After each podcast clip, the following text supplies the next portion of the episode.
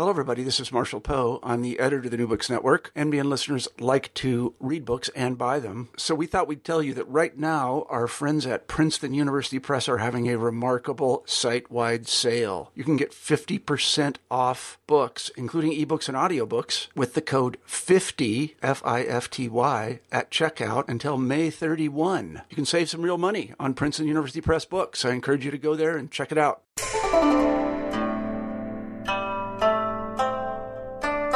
Hi there, I'm Carla Nappi, and this is New Books in East Asian Studies. Welcome to the podcast, and thanks very much for joining me.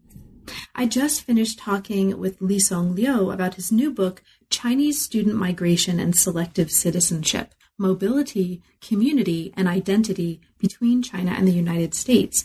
This came out in 2016 with Routledge Press. And I'm particularly excited to share this with you in part because this is a book that gives historical grounding and a kind of voice to animating some really important conversations that are happening in and around the academy right now. And though the book focuses on the relationship between China, Chinese student migration, and the US, it issues, uh, the points that it's making, the arguments in the cases really speak much more broadly, I think, to uh, phenomena and migration and universities beyond the US, um, at least to a more broadly North American context, if not well beyond. So it's a rather extensive conversation, and I'll keep this relatively brief so that you can get right to it. But I'll just say um, one of the really important kinds of work that the book does, um, just to uh, expand on what I've just said, is to take a, a, deeply transnational approach to understanding not just the legislation around the history of the sort of major kind of macro historical phenomena of migration and student migration specifically from China um, to the US specifically again, but it uses these very sensitive case studies to speak to larger issues of how we understand citizenship, um, how we might use our stories about citizenship to give more agency to and to acknowledge the, the agency and the, the active choices made by immigrants themselves. It also speaks really importantly, I think, to some uh, very important contemporary debates around North American universities and international students, and especially issues around the treatment of international students as a source of revenue and all of the implications that come from rising numbers of international student recruitment to North American universities and the responsibilities um, that universities are or are not um, doing the most to embrace in terms of caring for, um, nurturing, and really um, setting up a situation for uh, international students so that they can best flourish in North American universities. So there's a lot of really important issues around the particular case that Li Song is studying, and um, I hope that you enjoy as much as I did. Thank you, as ever, for listening to the channel and for your support. And here we go. I'm here today to talk with Li Song Liu about his new book, Chinese Student Migration and Selective Citizenship. Welcome to New Books in East Asian Studies, Li Song, and thank you so much both for making time to talk with me today and for writing a book and giving us a case study about a, an issue that's of really primary importance to many of us right now. So welcome to the channel and thanks very much for being here. Thank you very much, Carla, and thanks for your interest in this project. And it's really an honor to be included in this project. Well, thank you so much. So, Li Song, let's start out um, as at the beginning, as is kind of traditional for the channel, and talk a little bit about how you came to the field. So, what brought you specifically to modern history, to the modern history of China, and to a modern history of China that takes such a deeply transnational approach? Right. Uh, I started uh, studying Chinese history back in China, and uh, I studied modern Chinese history and U.S.-China relations. then I came to the United States in 2001 for my PhD at the University of Minnesota, where I had the fortune to study with the leading immigration historians.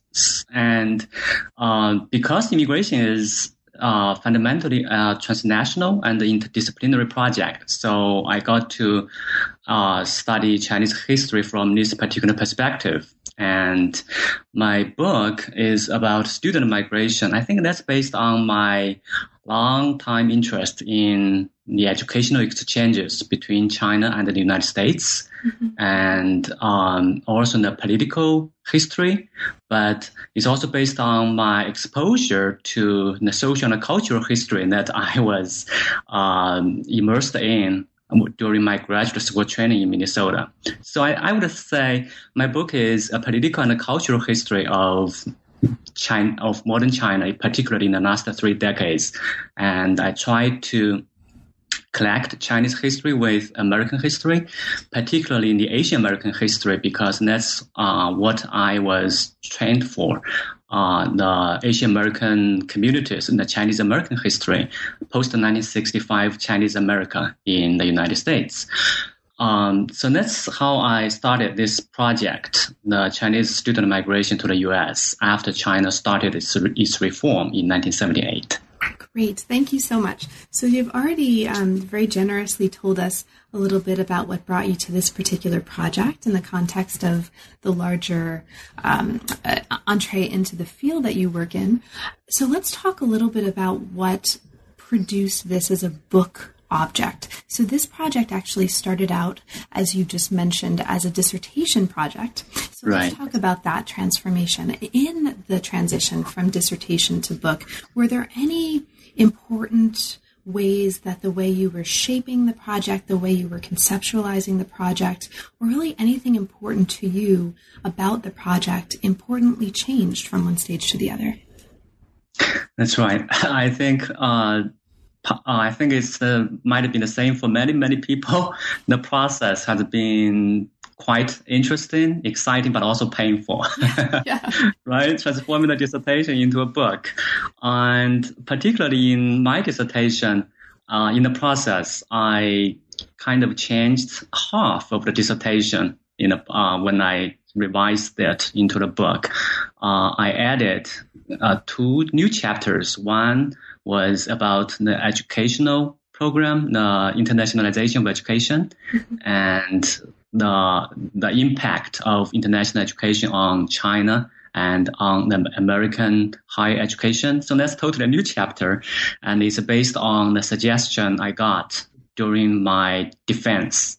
that's that's a very important moment, and uh, luckily my dissertation committee members, they were very generous and they told me that there might be something missing in my dissertation, which would be the educational institutions in both China and the US. So I added this new, totally new chapter into the book. Uh, I also kind of uh, wrote a new chapter, the first chapter on on the four waves of student migration, which I think is a natural process because after finishing the dissertation and after teaching uh, for several years, after continuing the research on the subject, I started to think about the different uh, the the periodization of student migration, which I, I think I did mm-hmm. a little bit in my dissertation, but not so comprehensive comprehensively and and so clearly. So in this first chapter, I historicize the four waves of Chinese student migration to the United States, uh, together with the context of U.S.-China relations and also the changes both in China and in the United States. So those new those two chapters are are quite new, and then I kept the other chapters, but the last chapter, the selective citizenship, that's that's a, a lot of interesting story, I think, mm-hmm. concerning the transformation of the dissertation into the book. In my dissertation, I had the general idea that I would like to talk about this transnational citizenship. So transnational citizenship was the term I used in my dissertation. And you can see it's pretty general. Uh, it's, it, it's vague too, even though I use that concept to challenge the conventional framework of immigration studies, and the assimilation model. Um, but I think by just using transnational citizenship, that term there's something more, uh, deeper in, and more co- co- complex, com- complex mm-hmm. in in for us to understand what this transnational citizenship really means. So, I guess maybe in the third, second or third year of my uh, teaching here in Pennsylvania, uh, I was revising uh, the, the last chapter of my dissertation, the chapter on transnational citizenship and the return migration into a journal article, which was published in 2012. Uh, then I was thinking about this. Maybe I should uh, rethink what this transnational citizenship meant. Um, and in the end, I came up with the selective citizenship, which finally becomes uh, a key theme in my whole book and also the part of the title of the book, um, which I think helps us to understand that it's not just the transnational, but it's it's it's about people's mobility across national boundaries, but also about the limitations, about the choices, about how they are very uh, consciously uh, and skillfully adapted to immigration policies, nationality laws, and to find their own identity and find their own uh, membership. So that's that's one uh, interesting story in the process of transforming the dissertation into a book. I guess um, that's that that basically started the whole uh, new arguments of the book. Uh, but of course, um, besides this concept about citizenship, then I rethought the impacts of the rise of China and even the surge of the Chinese students in the United States. I graduated in 2009. So at that time, uh, in fact, at that time, I was most interested in the return migration part. that, that's that's why I I uh, revised that chapter into a journal article. But in these recent years, as we all know, the number of Chinese students really skyrocketed even more. And also the concept of the Chinese dream, right, which was uh, raised and popularized, particularly after 2012, um, officially uh, endorsed by the Chinese government, but also it led to uh, public and intellectual academic discussions both in China and in the US. So that th- that concept, that term, Chinese dream, then led me to rethink the book, the project. Uh, and so in the end, I think my book has been trying to prob- problematize both the Chinese dream and the American dream. And then in that process, I collected all these different chapters, make, making them more coherently. Uh, for example, the first chapter I talked about the different waves and then the transformation of the American dream and then what the Chinese dream meant for this most recent wave of Chinese student migration. And then uh, the second chapter, the educational reforms, it's also about uh, the, the, the how Chinese and American educators they understood either the Chinese dream or the American dream and the national identities and the the the the role of, the role of international education in both societies. And and then the other chapters about immigration policies migrant communities and then uh, selective citizenship. So I think it, it's a great process. I really enjoyed it, even though, as you know, after the publication of the book, I thought, oh my goodness, that's that's a really long process. But it's a very interesting one. I think it's it's the process uh, in which I gradually uh, realized what's the real theme of the book, along with the development in in the world, in, in China and in the US, and what concerns us most. Then I, in, I incorporated those contemporary concerns into my revised project.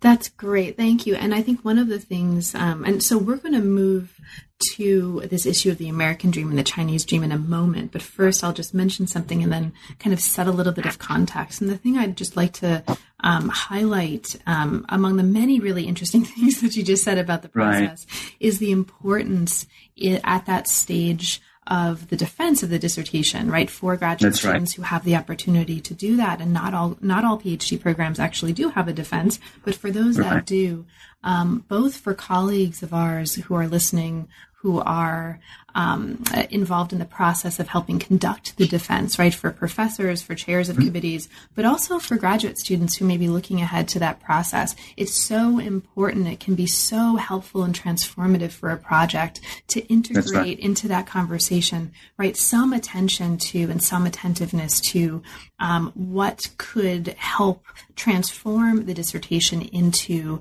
a book manuscript. Um, right. And so, because not all dissertation defense processes explicitly address that, um, mm-hmm. um, I think mm-hmm. you're you're really um, helping to make an argument for the importance of doing that because it really can help a writer transform a project, and it's really a rare opportunity to get a bunch of people in the room to help do that.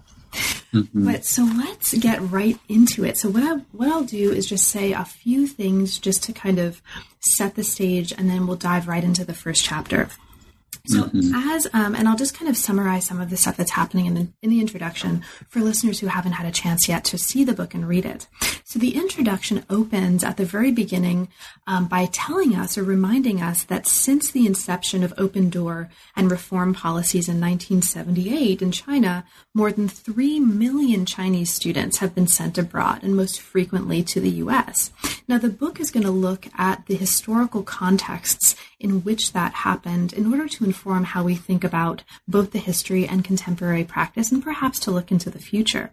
Now, mm-hmm. it, it, analyzes the impact of China's economic, political, and educational reforms. It looks at the importance of changing relations between the U.S. and China, and it considers the transformations in Chinese American communities, American immigration law, and race relations that came with the transformation of students to migrants with a relatively high, relatively speaking, right? Um, and sometimes mm-hmm. absolutely speaking, professional right. and socioeconomic status. It also right. looks at migrants' own, um, in the words of the book here, transnational networks, cultural hybridity, and interpretations of citizenship. The book is going to argue, and we're going to get to this in a moment, that student migration, again, in the words of the book, embodies the persistent but transformed American dream in China. So let's get to that dream. And we get there um, kind of deeply uh, and in a, in a, very focused way in chapter one. Chapter one, and again, I'll just kind of set the stage here and then open it up to you. Mm-hmm. Chapter right. one offers a, a brief but very focused and very, very helpful history of Chinese students studying abroad, especially studying abroad in the US. It divides student migrations post 1978 in the way that you just described just a few moments ago into four major waves and looks at the changing meanings of the American dream in each of these waves. So the first wave was 1978 to the mid 1980s. The second wave was the mid 1980s to the early 1990s. And in the second wave, you talk about the impact of Tiananmen Square, right, and the Tiananmen Square incident. The third wave is the mid 1990s to early 2000s, and the fourth wave is the early 2000s to the present. And in this fourth wave, you talk about the significance of September 11th, um, the September 11th incident, and also, um, and this is really important, I think, to a lot of listeners right now, you talk about the significance of um, the issue of air pollution um, in helping to shape this. And that's a, I think, a really interesting way that the right. study right dovetails with um, environmental histories and those kinds of concerns. Mm-hmm. Now, um, there are several arguments that this chapter is making, but I want to go right to um, an issue that you've already brought up and ask you to expand a little bit more on it. Mm-hmm. So, in addition to showing that the myth of the American dream has been constructed differently in each of these waves, you talk about the ways that the current surge of student and professional migration reveals, this is in, in the words of the book, the dilemma of the Chinese dream. An increasingly wealthy and powerful China ironically can't retain its own citizens or convince migrants to reclaim it as their home. So, can you maybe open up um, what you see as the most important aspects for you of this chapter by taking us into um, what you see as most important about this Chinese dream and the work that it's doing here? Right. Um, that's a great summary. Thank you, Carla. Oh, thank you for making it so right. clear. um, I think a few things. One is the historical root of the American dream, which I have tried to highlight in the chapter, and and it's particularly interesting uh, because I, as you know, when we wrote this kind of book manuscript, we usually send them to Carnegie's friends for critics, for comments. And uh, a few times I got the feedback that um, 30 years, the four waves, uh, it, may, it might be a challenge, right, to, to historicize contemporary history. So um, hopefully I have my, my historicization of this Chinese student migration since 19, the late 1970s is effective. But I think the four different waves, the continuing waves, but also very distinctive waves, I think they prove that how much China has changed, even in just uh, 30, 40 years. Um, and also, the American dream, as I put in the book, has been reinvented in the sense that um, following the historical pattern, the United States has always been viewed in two ways which complement each other, constitute each other. One is that the United States is a model, right? It's admirable. Uh, and but the other image is is resentful because it is it, it, it, it exploited uh, the Chinese people in history as one of the imperialist powers, and at the present, it has been viewed as uh, curtailing China's uh, uh, rise. So I, I try to analyze, contextualize this American dream in the context of Chinese student migration to see how students, mm-hmm. as a particular group, understood this American dream. And this American dream, then my chapter argues, is not really about the, the United States. It's really about what happened in China and about the concerns of the students themselves about their own identity and their own perception, their own aspirations. So, for example, the first wave from the 1970s to the early 1980s is a wonderful year for the United States and China to establish, to normalize their diplomatic relationships. So students and at that time, many state-sponsored scholars uh, they rediscovered the United States, and along with that, very romanticized image of the United States. Uh, then the second wave was marked by the political unrest in the late 1980s, as you mentioned, including the Tiananmen Square incident, when students advocated American democracy and they later they sought refugee and settlement in the U.S. And then the third wave, I think things changed in China, right? Um, China after the 1992, Deng Xiaoping toured southern China, kind of pushed forward China's economic reform, and China experienced this long uh, term economic development. And people also got a better, more opportunities to go abroad and to understand the United States. So the American dream was upheld, but it was less generalized or romanticized as in the past two waves. Mm. Uh, and it was also complicated by the growing national pride among the Chinese, including the students. And then the last wave, uh, with a very interesting pattern, uh, as I mentioned earlier, with the skyrocketing number of students, including younger students now who had more financial resources based on China's economic development. And many of them, in fact, came abroad uh, with the intention to, to be the bridgehead of migration for the family, for the family of the new rich.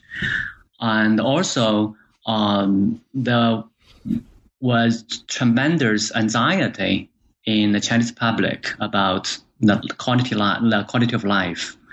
Uh, like air pollution, as you mentioned earlier, and food safety and public morality. So this this most recent wave, I think, is very interesting. It's still unfolding, and we don't know uh, how public sentiments may change. mm-hmm. uh, but I think it shows that again. Uh, the perception of the United States among the Chinese, particularly the Chinese students, are defined not by what happened in the United States, but what happened in China. Um, and in that sense, the rise of China has not really um, negated the deeply rooted American dream. Great. Now, as we, there's a lot more um, that we could talk about in the context of chapter one, but there are right. lots of other chapters. So, um, right. as we move to chapter two, I would just want to uh, mark for listeners that there's a lot of really wonderful discussion in chapter mm-hmm. one um, that they'll find in the book of all of these individual stages and the factors that you've talked about at much mm-hmm. more length. But in chapter two, we move to a really interesting study of the study abroad industry in China. This is really, really fascinating. Now, this is a powerful force, as you show in this chapter, that shapes both Chinese student migration and also related notions of this American dream we've been talking about. Now, the mm-hmm. initial part of the chapter focuses on an analysis of um, an uh, organization called the New Oriental School. Now, uh, for listeners who are not familiar with this um, industry in China, right, can you very briefly um, t- explain what is this new Oriental school, and in what ways for you does what's happening here sort of encapsulate um, the most important things that you would hope we would get out of this chapter? Right. Yeah, and the new Oriental School is a very interesting case. Um, I guess if you ask any Chinese students on American campuses, I would say most of them know about this school. Um, it's the possibly the oldest and the largest English language test and a study abroad preparation service in China. I think it was founded in the early 1990s as a family-run business by Yu Minhong, and then it, it expanded uh, in the next decades.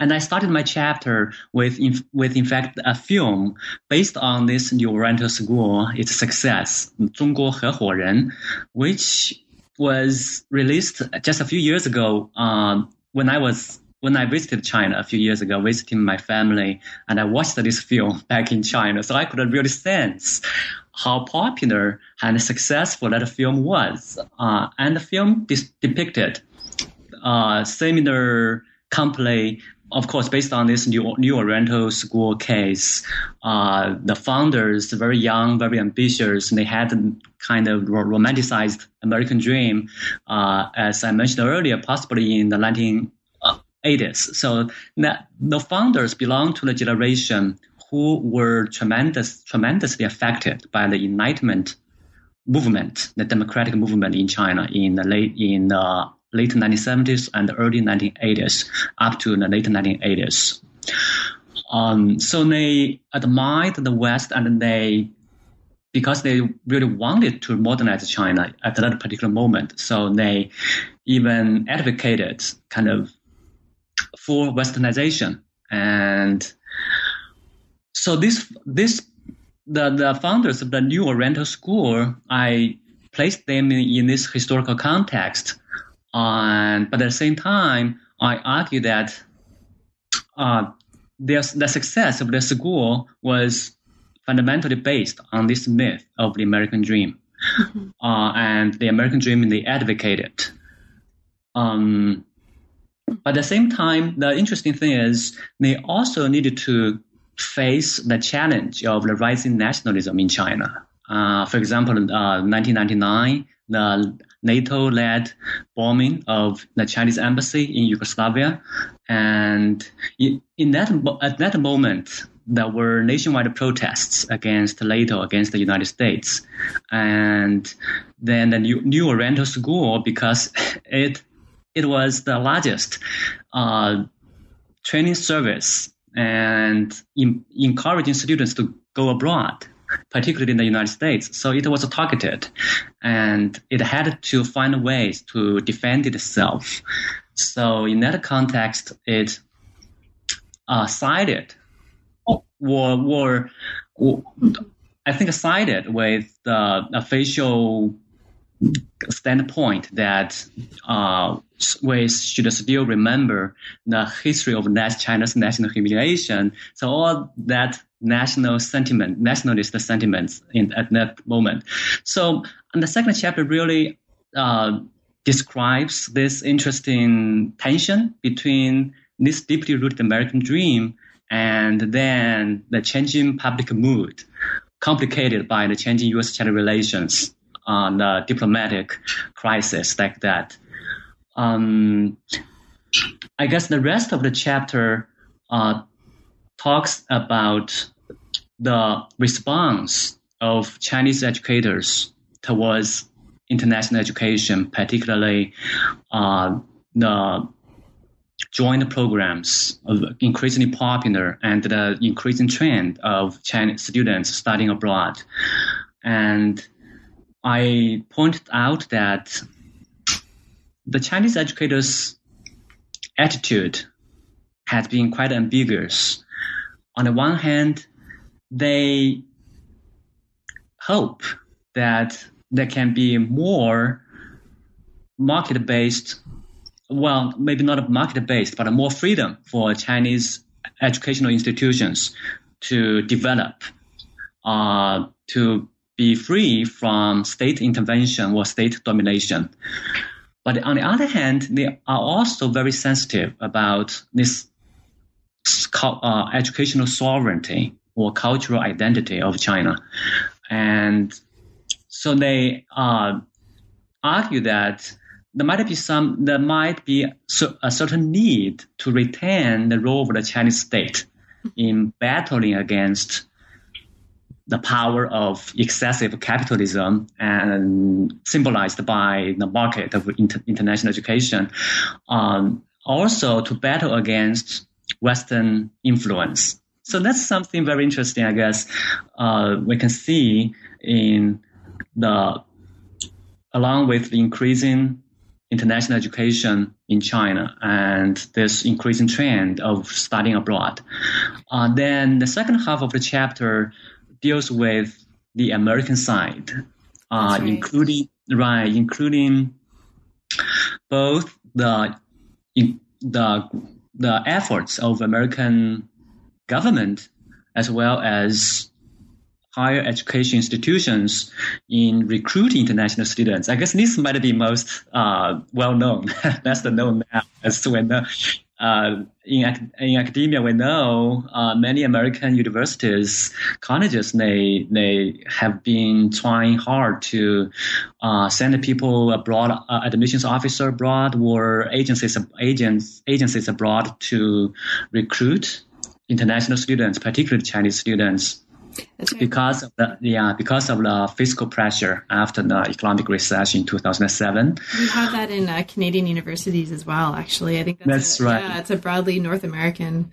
Um, that's right, and also European universities, I guess, the yeah. same. Because I attended uh, international education fair in China a few years ago, and I saw all their exhibition halls uh, sponsored. In, in fact, by uh, Malaysian government embassy in China and also British embassy in China. So there has been this very uh, intense competition among nations to recruit international students, of course, for its for its financial gains. But in a in a U.S. context, historically, we know um, educating Chinese students had been a very important dimension of American policy towards China.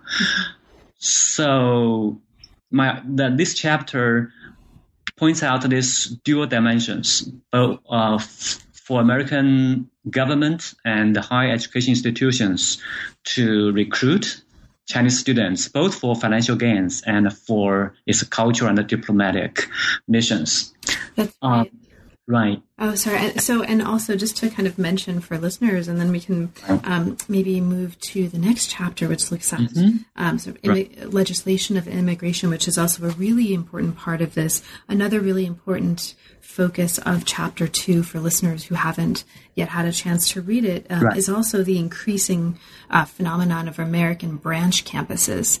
Uh, that's right. Abroad, and that's another. So these two issues, right, are uh, these the increasing um, uh, efforts to encourage international students and Chinese international students in particular to study at American universities um, to a large extent because of the financial gains that the universities are making, you know, as a result, and also the phenomenon of branch campuses. I think That's any right. but any of us, right, like anyone listening to this and any potential or actual readers who have a personal involvement in academia right now, who have any family or friends or, or colleagues who are working in academia, who are themselves studying in academia will recognize these as very, very hotly debated, um, active right. issues animating a lot of conversation um, in and around the university right now in a lot of different ways. And certainly at UBC, um, my home institution, um, there's a mm-hmm. lot of conversation about this, about the consequences, about the kind of relative fairness of mm-hmm. Um, mm-hmm. Uh, the different tuition rates, right? right. And, and rising tuition rates for international students right. and the kind of equity issues that that involved. So there's a lot of really interesting conversations around the really important work that this chapter does. That's right. And and then sorry, uh, because I do mm-hmm. Right, uh, because you, you you you mentioned this very important part, and I do hope I can um, um, mention kind of the contemporary concern based on this chapter. Because with this increasing number of international students, I guess there have been debates, also uh, controversial images, or even uh, stereotypes against international students too. So right, so I I surveyed the critical higher education report. Uh, um, the opinion articles about international students. So there has been a trend uh, in the 19 in the two, in the first decade of 2000s after the uh, terrorist attacks. So in the first years, uh, American educators were worried about the decreasing number of international students, right? But then in mid 2000s, with the increasing number of the, the, the, the pickup of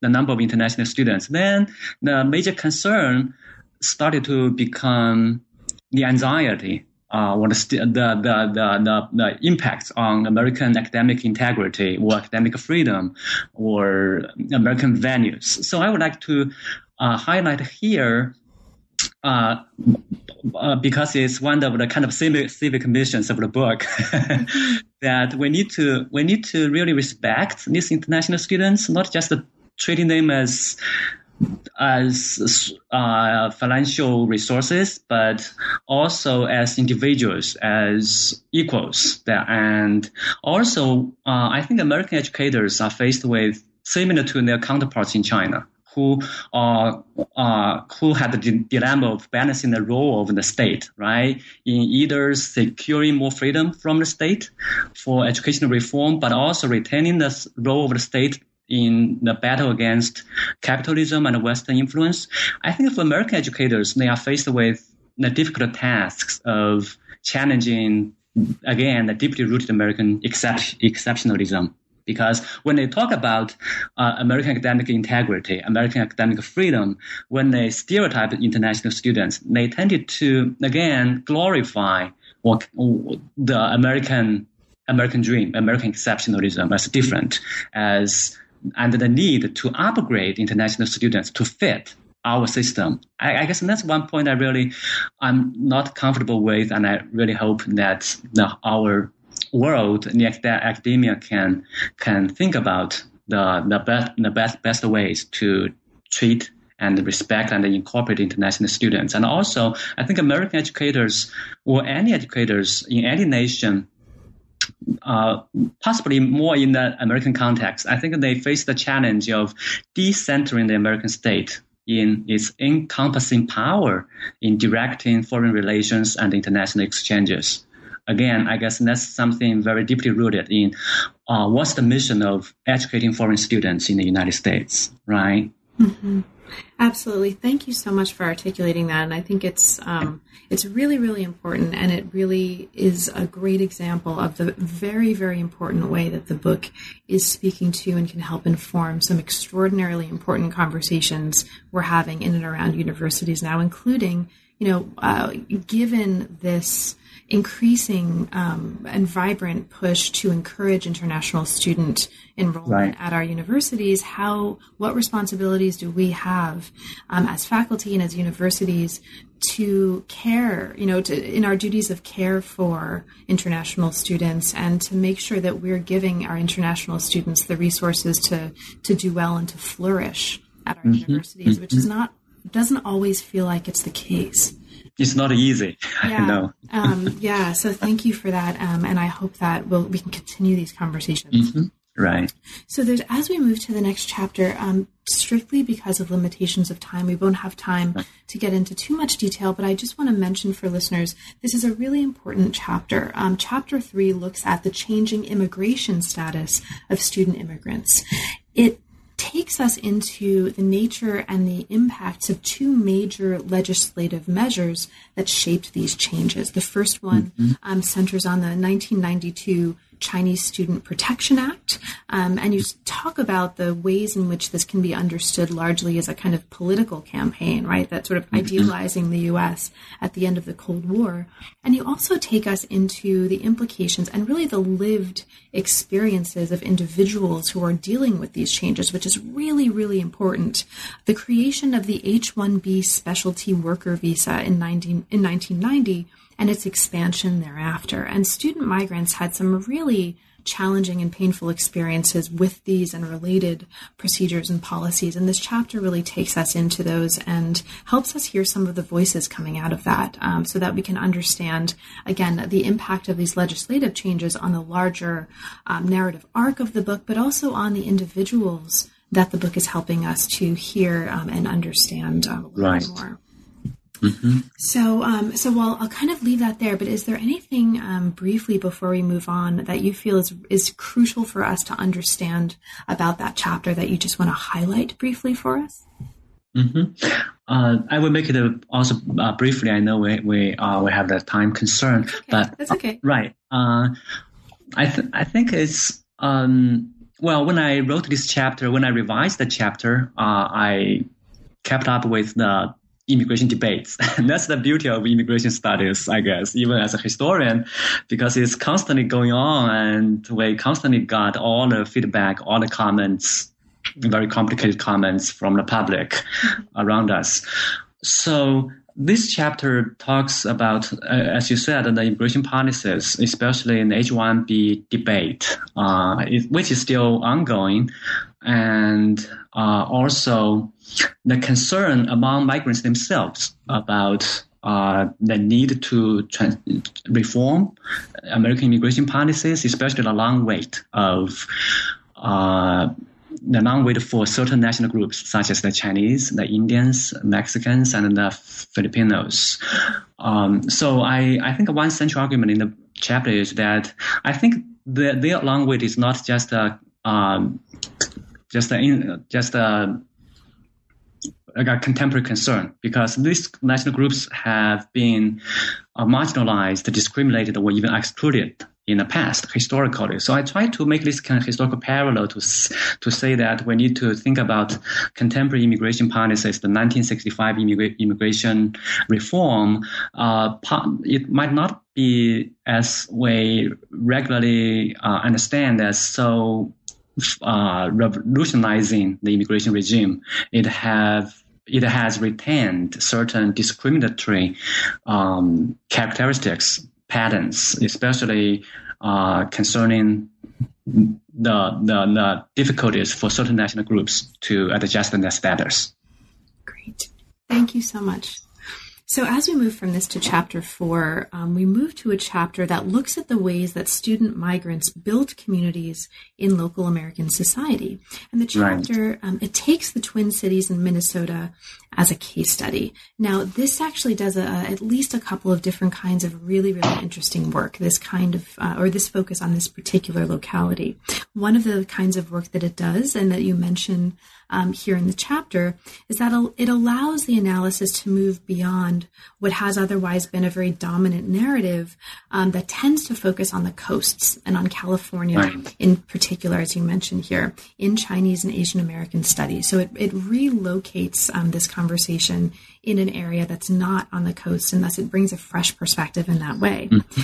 But you mm-hmm. also mention here in the course of your analysis that part of your analysis comes from your own experience in Minnesota, right? right? Including, as you, uh, in the words of the book, serving as the director of a community of community involvement at the Chinese Student Association during the graduate study um, that you undertook that produced this study at the University of Minnesota. So, because mm-hmm. this is this is a really interesting um, kind of moment in the study, so could you talk a little bit about how that experience kind of shaped um, your understanding of what's going on here in the chapter, and also shaped um, your uh, sense of what's uh, perhaps most important for us as listeners and readers to get out of this chapter? Like, what do you? What's really important for you based on that experience for us to take away? Mm-hmm. Yeah. Uh, the service as the director of community engagement of the Chinese Student Associ- Association has been one of my best memories during my graduate school training in Minnesota. And with that advantage, I I could uh, interact with different community organizations, and I got tremendous support from community leaders, and particularly Mr. Wei Mingnu, who is a wonderful, a prominent city planner and also wonderful community leader, both in Minnesota and in the nation. Um, so, so I, I think this chapter um, describes uh, Midwestern Chinese community, uh, both in the larger context of the national transfer, the, the national patterns of changing Asian American communities after 1965. Uh, for example, the diversity, growing diversity of immigrants. Uh, for the Chinese migrants, um, now they are from different regions with different dialects and also different uh, socio-economic status, uh, different residential patterns, and different identities, political, cultural, and religious affiliations. So that follows the national pattern.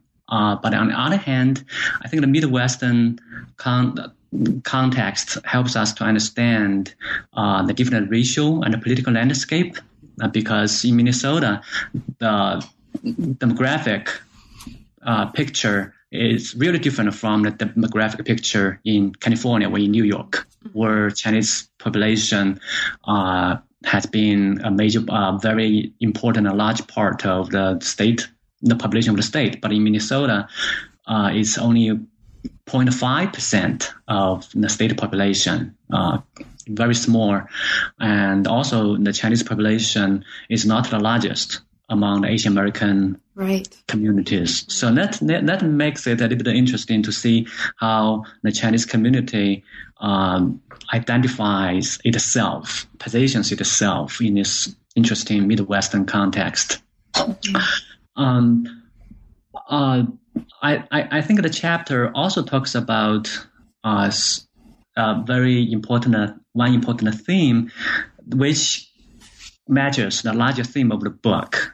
That is, the transnational networks, in fact, uh, help migrants to reflect on their uh, local roots that's and right. even help them deepen their local roots. So uh, I guess that's a coherent, coherent theme in this book that when we talk about transnationalism, transnational networks, we may not we, we may better not to idealize that because there will be costs for transnational linkages. There are tremendous benefits, of course, right? And we need to understand the transnational networks and identities to challenge the deeply entrenched nation state based analytical framework in our studies of migration or any other subjects.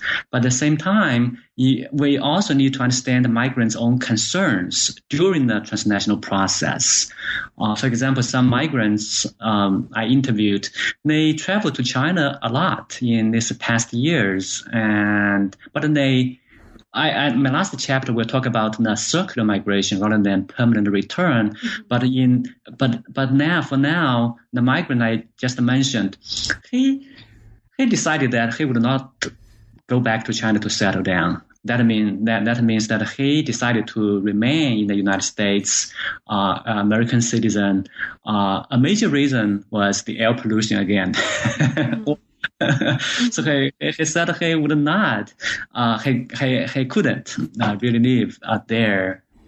Um, um, and, and, and also the, the, the social relationships, I guess he has been used to the lifestyle in the United States that he might not possibly feel comfortable back in China. But I think that's natural for any immigrant after a long time of um, of re- residents abroad. So, uh, so that's that's the last part of my chapter, emphasizing this interesting dynamic between transnational linkages and local root. Because many migrants also feel like they traveled back and forth constantly, and that might have caused the lack of local engagement, which would be a very, very important part for their local identity, and local rights.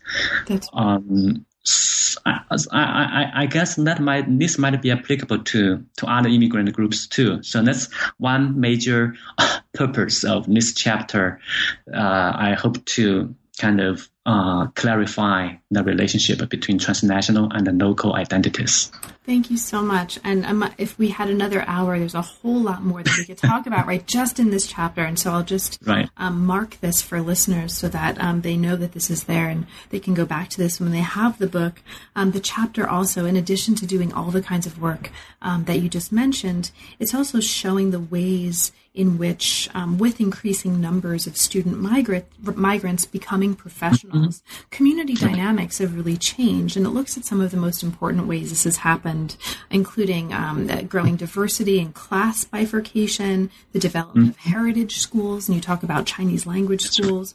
You talk about right. there's just fascinating um, description of uh, changes in community newspapers, um, which is really mm-hmm. interesting. It covers faith-based or based organizations like churches. it looks at family and gender relations um, in the lives and the family lives of um, students and professional migrants. And it also talks importantly, um, and again, I'll mark this and then we'll move on, um, about right. the important transition from considering one's identity as Chinese to mm-hmm. considering one's identity in terms of Asian American. And you talk about your own experiences with this kind of transition as well. And so it's a really fascinating chapter for all kinds of reasons. And we could totally just spend like an hour just talking right. about this chapter. So listen. Thank you very much. Oh, yeah, no, of course. And here I, I, do want to, because you mentioned that Chinese heritage, heritage and language schools, I do want to highlight a little bit because I think it's also a very contemporary issue. And I hope we, uh, as educators and uh, as a citizen, I hope we can um, um, kind of uh, address and improve that. That is the the importance of a foreign language study, the teaching uh, education in the United States or in any country, I guess. Um, so there has been a, a remarkable increase, right, of Chinese language teaching in American public school systems. Um, I have some data here. For example, a 2002 survey of American college and university courses showed that less than 3% of total enrollment in foreign language was in Chinese. And the number of the enrollment at American elementary and secondary schools was even lower, only 0.3%. That's in 2002. so that, that, that, that was a real, really an issue, I guess. Um, well, historically. But um, uh, fortunately, there has been some change, especially after the 9/11 attacks, with the designation of certain languages, right, as strategic languages important for American national interests. So, but the change has not been very has not been enough. I I would say. Uh, for example, there is another survey showing that um, in 2007 2008, the number of enrollment for Chinese in American K 12 public schools increased from about 20,000 uh, in 2004 to about 60,000 in 2008. It was the largest growth rate among all languages, but Chinese still ranked very low, lower than the other popular languages like Spanish, French, German, Latin, and Japanese. And its share was still only 0.67%. so in 2008, I would like to highlight that to, to show that there has been some uh, improvement, but not enough. Well, thank you. And thank you for highlighting that. Right. So, as we move to chapter five, this is another really fascinating chapter that we could probably talk about for an hour. Um, this chapter looks at the increasing return and circular migration, as, and you've just um, mentioned that a little bit, of student migrants since the mid 1990s. Um, there's all kinds of fascinating things happening here, including a really interesting use of um, something called HighwayNet as a major source. So um, Right. I won't talk too much about that, but I just want to mention for listeners because this is one of the really interesting things happening in the book is the integration of and the use of some really interesting sources, like source material, for understanding some of these phenomena. Now, you show here that migrants often choose to travel between their two communities instead of returning permanently to China. You argue Right. that this demonstrates um, some of their reservations about the Chinese dream, but also um, you're, you look very carefully at this phenomenon in the chapter to try to challenge and, and upend some assumptions about um, the notion of dual citizenship or dual nationality. Now, the chapter, instead of this, the chapter is going to come back to something that you mentioned at the very beginning of our conversation. So it's really nice that we're going to sort of close with this as well, which is Right. the um, the notion that you're putting forth here for understanding this of selective citizenship.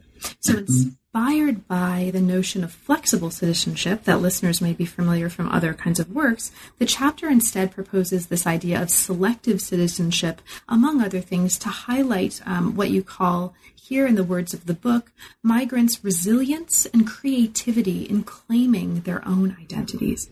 So, as a way of maybe uh, bringing us to our conclusion, could you talk about the this idea of selective citizenship, um, maybe at a little bit more length for you? What's most important Right. about the work that this is doing here? Right. Um, yeah, as I mentioned earlier, this term uh, was kind of the the theme of the book that I came up with a few years ago at night at at, at, at midnight. In fact, I Isn't that how things go, right? In the shower or when you can't sleep? oh, uh, I think in my case it's more dangerous. I was walking back from my my office to my apartment at midnight. I oh, think. no. and it was very dark and i guess it was in the winter i was at the traffic uh, it's a small town here and then a car parked on the opposite of the street i was thinking about what might be the theme of the book or the, the, the, the journal article the chapter then I came up with this came up with this selective citizenship. I was so immersed in that concept that I forgot the environment. I was just walked crossing the, the, the, the street. And then the car was also approaching forward.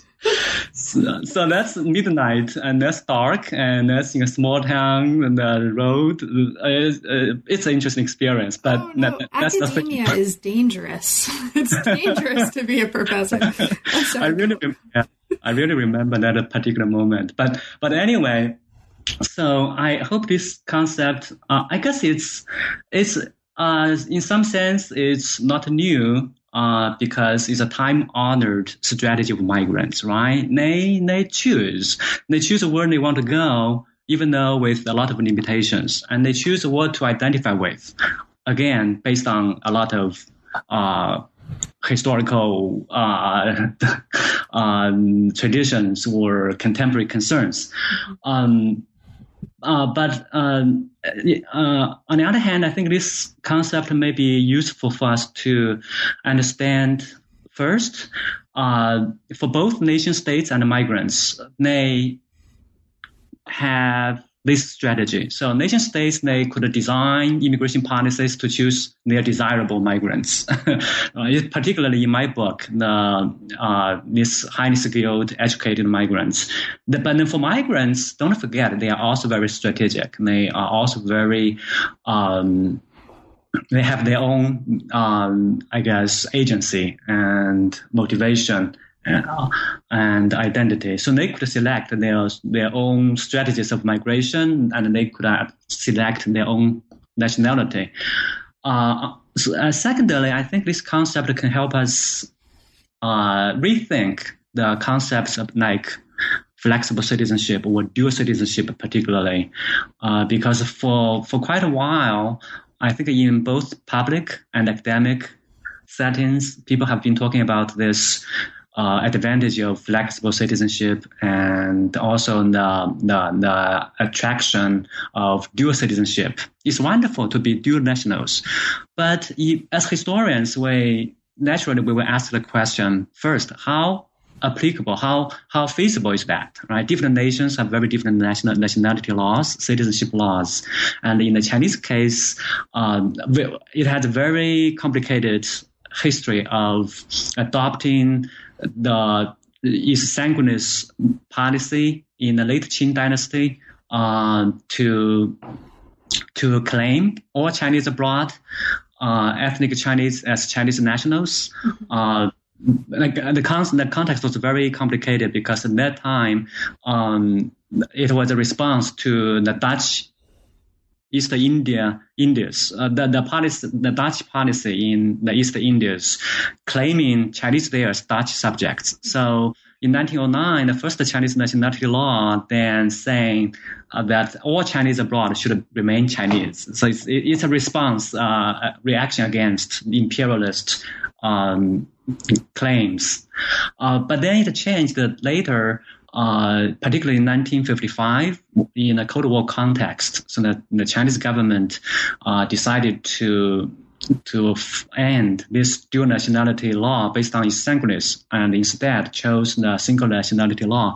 So in China, people cannot uh, keep or claim two nationalities. Then how do they select? How do they choose nationality, citizenship? So that's one question I, I pose as a historian to this to this issue, nationality, dual nationality policy.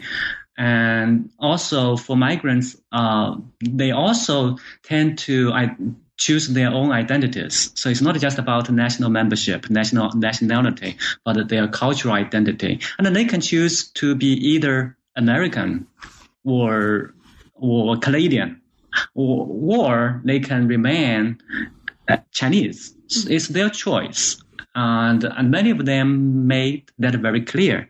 So dual nationality, dual citizenship may not be feasible first of all, and nor nor desirable for many migrants.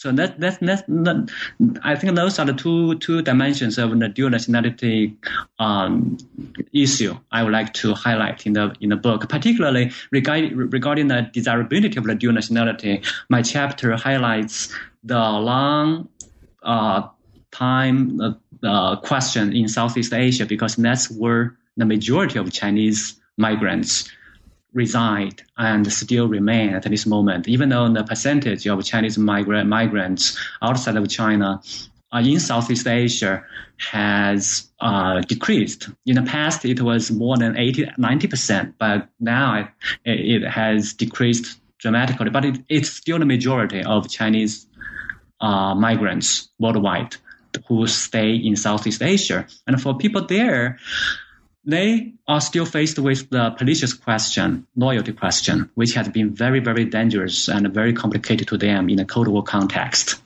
And, and for many of them, they may not want to be claimed as both Chinese citizen and the citizen of the local state, the, the, the native, the local society, because that would make them again the target of the nationalist nativists. In, in, in the local society uh, uh, concerning their loyalty. So, so my chapter try to tries to highlight this very uh, important and complicated dimensions of the dual nationality and uh, the transnational citizenship question. Great. So, Li Song, thank you so much. There's so much more that we could talk about, right? And uh, we're we're at the end of our time now, um, but there's an epilogue, and there's a whole lot more in all of these chapters. But right. given that, and, and you know, given the fact that an, uh, an interview like this can't possibly be comprehensive, and you know, we'll mm-hmm. assume there's much more in the book. Still, is there anything in particular that we didn't mention, um, but that you'd like to mention for listeners? Um, I think we have covered most of the, the major issues, and thank you for allowing me to to to expand on certain issues. oh, of course, no, thank you. I mean, this is um, a, just a, a, demonstration of how vibrant and relevant the work that the book is doing to animate and to speak to some really, really important conversations right now. Mm-hmm. So, speaking of ongoing conversations, now that right. the book is out, and, and congratulations on the book, what's Thank next you for much. you? Um, what are you currently working on, and what's inspiring you? Right. Um, my next book project is uh, about Chinese the, the the role of Chinese immigration in defining Chinese national identity and constructing Chinese uh, understandings of race, um, modernization, globalization. So it's at this moment, I know it's a very, a very general theme, but but uh, I think it will tackle uh, the larger questions than because I think I, I, think that may be the, the, the pattern for the dissertation. It has to be very focused, right? Mm-hmm and deeper and deeper. For for the second book, um, I I think I will continue some researching some subjects that I already studied in my book, such as the dual nationality law. Uh, but at the same time, I want to expand it to include a, a longer historical span from the mid 19th century up to now, and focusing on the nationalists and the intellectuals debates and discussions about migration, race, and national identity. I have written an uh, article uh, which I'm now revising, and hopefully I can send it to a journal soon. Uh, it's a study of other nationality laws from 1909, as I mentioned earlier, up to the 1980, the current single nationality law. And along with that, I studied how Chinese intellectuals and the nationalists they they um, um, and they compared Chinese immigration with other nations of immigrants. So that's another major theme I hope can be part of the book, which I think will be original and important to compare different nations of immigrants. And my my my preliminary findings is that it's pretty comparable. China's immigration policies and citizenship laws are quite comparable to other nations, such as uh, um, including Italy and Mexico and uh, but at the same time, the comparison made led to the Chinese nationalists understanding that China is really different from other imperialist and colonial powers like Italy or or or uh, Germany or the United States. Of course, the U.S. is not a nation of immigrants, but a nation of immigrants, as it claimed itself. But the difference is the Chinese nationalists viewed China as different from other colonial powers in treating, um, in, in in the sense that they are not the Chinese are not uh, exploiting or establishing colonies abroad, and um, so in that process, I would like to see how they how they conceptualize race and modernization, and how they define Chinese identity, national identity, based on this central role of immigration in Chinese history. Well, that sounds great too. So best of luck with that, and I'll let you go um, and, and, get to that. But thank you so much for making time. It's really been a pleasure, Li Song, and thanks for giving us a book with such contemporary resonances as well as such historical um, sensitivity. Mm-hmm. Thank you. Mm-hmm. Thank, thank you very much. And but in the end, I want, I want, I do want to thank my uh, dissertation committee members for their generous support for my for my dissertation, also then the book. They have been continuously advising me uh, to improve the book. So Ann Waltner, Erika Lee, Barbara, Doug, and uh, particularly Donna Gabaccia, including the next book project. Donna has been very, very generous in advising me in in this kind of global and historical comparative frameworks. Fabulous. Well, thank you for sharing that also, and, and thank you so much. It's really been a pleasure. Thank you. You've been listening to New Books in East Asian Studies. Thanks very much for joining us today, and we'll see you next time.